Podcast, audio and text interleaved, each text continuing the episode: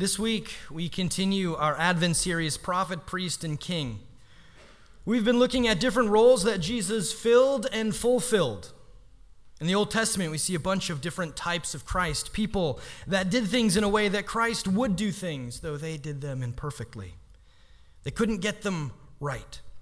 Throughout this series, we are looking at how when Christ came, he got it right. He fulfilled them. He took on these roles in a complete, permanent, and redeeming way. He was what these roles were always intended to be. We've looked at the roles of prophet and priest. It might seem logical based off the title that this week we would be talking about Christ the King. But we're going to sit on that one for one more week. This week, we're going to be in the book of Hebrews again. In fact, I read our text for this week in the sermon last week. But you see, the role of priest had two major functions.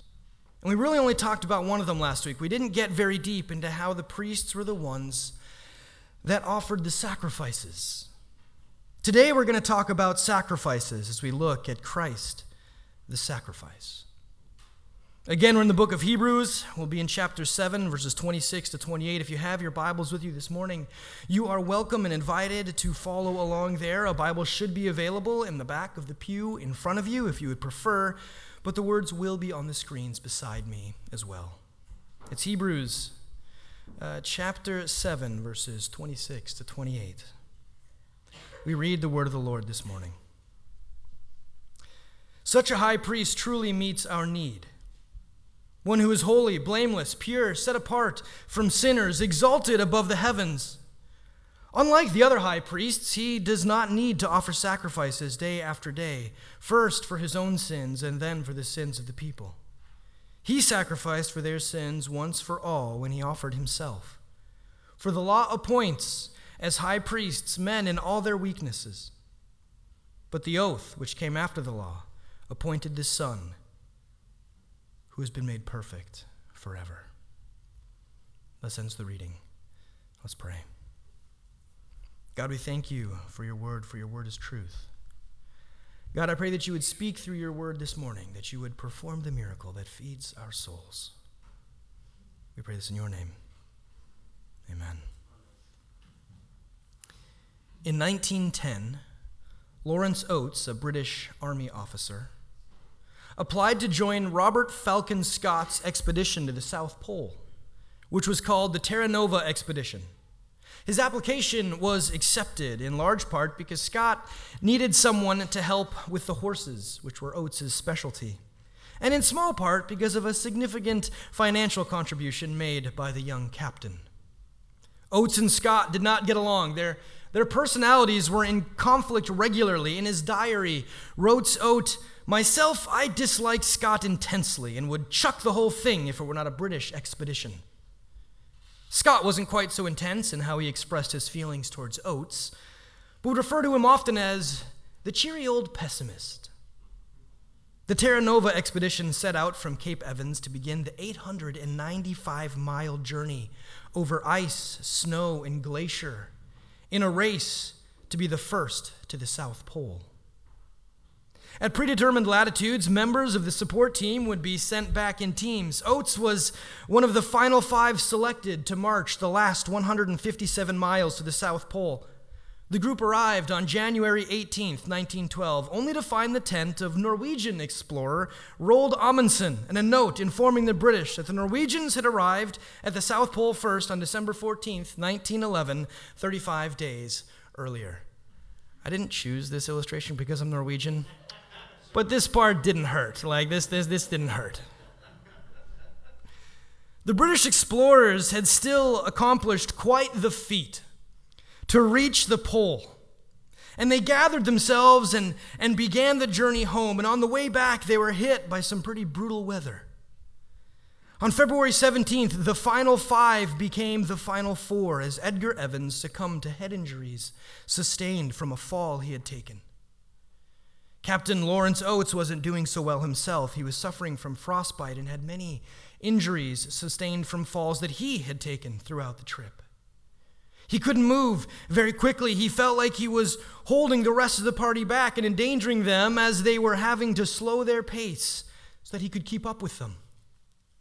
On March 15th, Oates told his fellow expedition members to leave him behind. They refused. He marched that day, but that night his conditions worsened.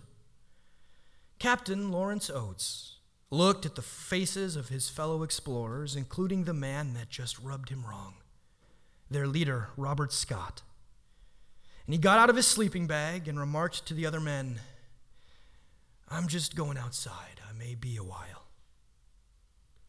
Oates trudged out into negative 40 degree Fahrenheit blizzard and was never seen again, sacrificing himself so that the others might survive.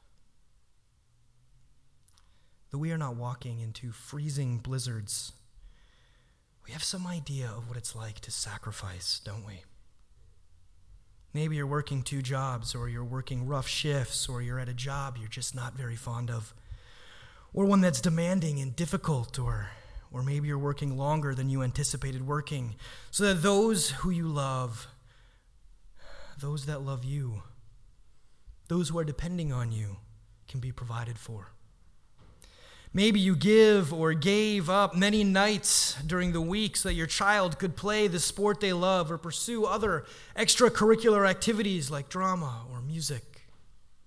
We just had Thanksgiving. Maybe you took less of your favorite dish or dessert so that others had the opportunity to partake, and maybe that meant you didn't get as much as you'd hoped you would. Maybe you got sick or even though you felt functional, you, you didn't go to the party you wanted to, or that event, or that concert, or that movie because you didn't want to get others sick. There, there are ways and areas in life that all of us have to make sacrifices. It, it's not always fun, it's mostly pretty much unenjoyable, which is why we call it a sacrifice.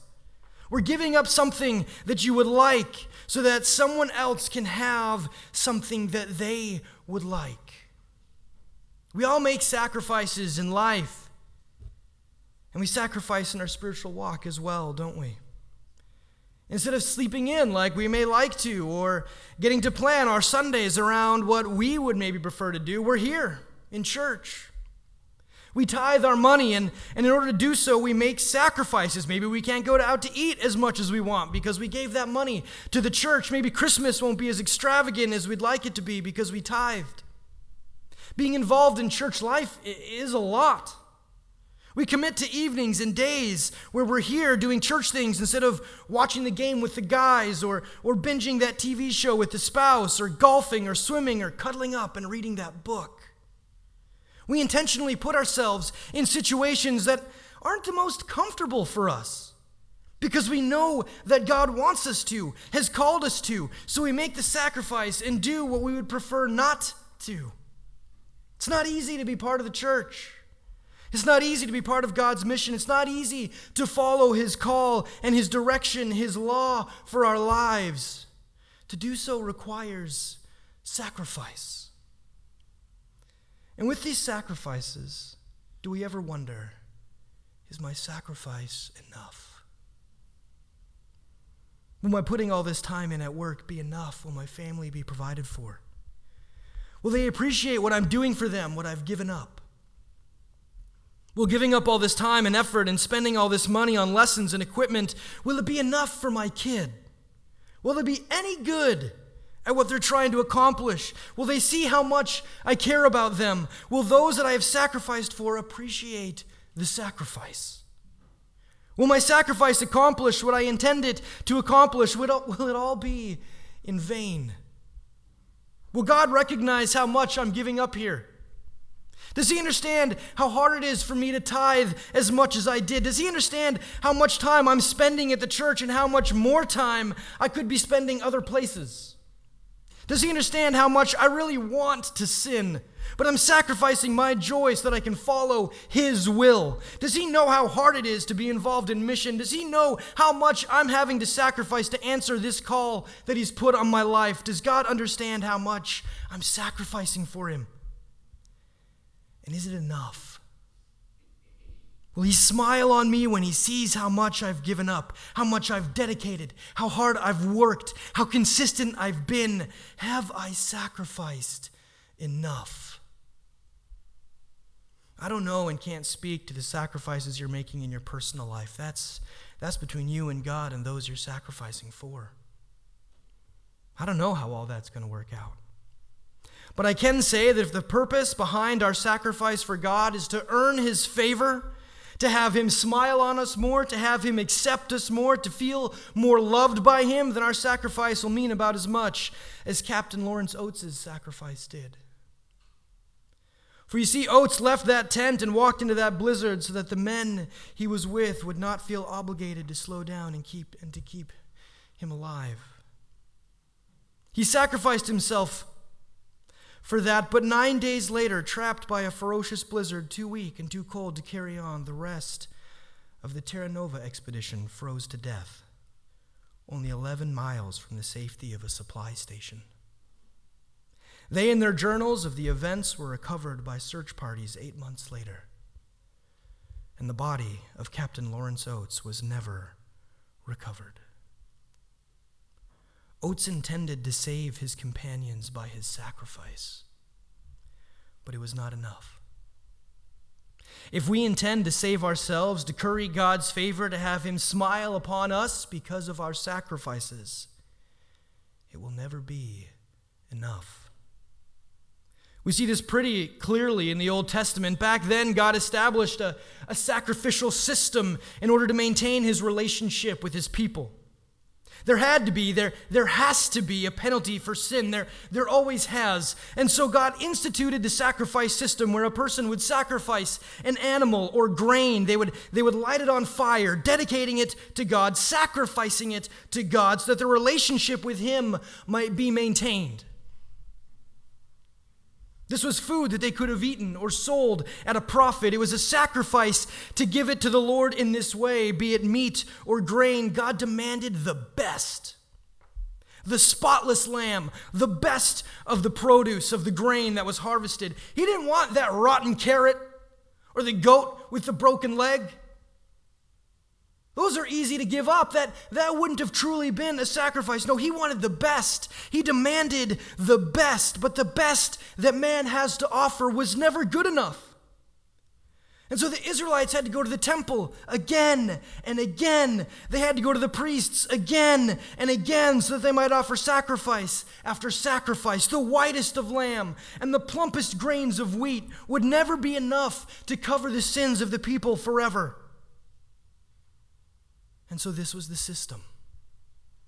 A system that some abused, which led to Jesus flipping tables at the temple. But it was the system in place nonetheless. Our sacrifice, whether it be a lamb or our time or money or desires, our sacrifice is never enough to restore our relationship with God. This past October, I was down in San Diego at the 1517 conference, and one of the speakers was Chad Bird. During his message, he spoke about Abraham. And he told the shocking, barely believable story of how God called Abraham to sacrifice his son Isaac. Chad takes us up the mountain in the land of Moriah, and there is Isaac tied up, about to be, sac- be the sacrifice that God has demanded, when the messenger of the Lord appears to Abraham and tells him to stop. Chad, an Old Testament theologian, has expressed in his writings and teachings that he believes the messenger of the Lord is none other than the Son of God, Jesus Christ. And so here, on this mountain in the wilderness, we have the father of the faith, Abraham, about to sacrifice his son, the sacrifice that God has demanded, and in step Jesus who says, Stop. Who better, asks Bird, to stop the sacrifice than the one for whom the sacrifice would not be stopped. Who better than the Son of the Father to say, Stop, I'm going to take care of the sacrifice? It won't be a knife, but it'll be thorns and a spear and nails. I'll be the lamb who is tangled up in the thicket of crucifixion. I'll be the one who receives the death that brings all of you life. Our sacrifices are not enough to fix, to restore our relationship with God. Isaac would not have been enough. We needed a sacrifice that we could not make. And so God made it for us. He sent his son, he sent Jesus into the world from the utopia of heaven to the brokenness of earth. And here Jesus lived with us. He taught us, he laughed and cried with us. And then one day he was betrayed, and though innocent, the Christ was sentenced to death, and not just any death, but death on a cross. And there on that cross, as Jesus hung in naked vulnerability, as God looked on his son, his son whom he loves, he did not say, Stop. He could have. God had the power to do that, but instead, Jesus took the knife meant for Isaac. He took the thorns. He took the spear. He took the nails. He took the wrath meant for us. Christ was and is the sacrifice that was needed to repair our relationship with God. And as he hung there before he gave up his spirit, Jesus Christ, our Lord and Savior, uttered these words It is finished. No more offering of grain and lamb. No more of man's feeble and flailing attempts to repair their relationship with God. Christ was the sacrifice. He fulfilled what the Old Testament sacrifices could not, and he was sacrificed one time for all time. That through faith in him, our relationship with God would be restored. That through faith in Him, the dirty rags of our sins are taken from us, and we are clothed in the righteousness of Christ. The righteous do not need to make sacrifices to become righteous. Through faith in God, we are declared righteous. The sacrifice has been made, it has been fulfilled in Christ. We can do more, no more than Christ has done. What a fantastic picture of promise that and hope that is for us. You can do nothing to repair your relationship with God, O sinner, for Christ has done it for you, and He has done it for me, and He has done it for the world. Oh, that the world would believe in the one who sacrificed so much for them. All glory, honor, and praise to the one who has done such great and wondrous things and he is praised. We see this picture so clearly in Revelations chapter 5, verses 6 to 14. And we're going to read those verses this morning. And if they sound familiar, it's because we sang some of them during worship this morning. But the, the picture we have here is just fantastic. This is John. He's, he's had his visions. He's on the Isle of Patmos. And this is what he says Then I saw a lamb looking as if it had been slain who else would this be but Christ the Lamb? For as we read in John chapter 1, verse 9, when John the Baptist sees Jesus coming, he says, Look, the Lamb of God who takes away the sin of the world. So again, then I saw a lamb looking as if it had been slain, standing at the center of the throne, encircled by the four living creatures and the elders. He went and took the scroll from the right hand of him who sat on the throne, and when he had taken it, the four living creatures and the 24 elders fell down before the Lamb. Each one had a harp, and they were holding golden bowls full of incense, which are the prayers of God's people. And they sang a new song, saying, You are worthy to take the scroll and to open its seals because you were slain and with your blood, you purchased for God persons from every tribe and language and people and nation. You have made them to be a kingdom and priests to serve our God. They will reign on the earth. Let's, let's sit in that for a moment. It's a, it's a gory picture. This, this lamb who was, who was slain, but, but, the, but here we see the blood of the, of the slain lamb, the blood of Christ purchased for God the debt of persons, of people from every tribe, language, and nation on earth. And that this purchase, this sacrifice, has made them a kingdom and advocates for God that serve Him. And that they will reign on the earth. And that is quite the picture. That is quite the promise. And we keep reading. Then I looked and heard the voice of many angels, numbering thousands upon thousands and ten thousands times ten thousand they circled the throne of the living creatures and the elders, and in a loud voice they were saying, Worthy is the Lamb who was slain to receive power and wealth and wisdom and strength and honor and glory and praise. And then I heard every creature in heaven and on the earth and under the earth and on the sea and all that is in them saying, To him who sits on the throne and to the Lamb be praise and honor and glory and power forever and ever. The four living creatures said, Amen. And the elders fell down and worshiped. There is none but Christ who could fulfill the sacrifice that restores our relationship to God. And when we believe in Him, when we have faith in Him, what a hope and promise we have. He has done the work, Christ for us, Christ, the Lamb who was slain, who has received power and wealth and wisdom and strength. He is the one that is holding us fast. What a picture! What a promise. So, if Christ is the sacrifice, then do we need to sacrifice? We don't need to sacrifice in order to improve how God looks upon us. We can't sacrifice enough to earn his favor. That's not, that's not what our sacrifices are for. God took care of that with Jesus, but he does still call us to sacrifice. God calls us to sacrifice for our neighbor. It's good for us to not just serve ourselves, but to put others first. It's good to give time and, and effort and energy into investing, into, our, into investing in our families and in the lives of our neighbors. This pleases God. He asks us to do it. And these investments, they, they take sacrifice. God calls us to sacrifice for his kingdom. Maybe we had big plans for our future, had big plans for our financial security, and then God calls us to ministry to be a missionary overseas or a church planter or a, or a pastor. Maybe he's calling you to give our time or your time and, and, energy into being an elder or a trustee or a Sunday school teacher or any number of ways and roles that benefit the church, God's mission, and his kingdom.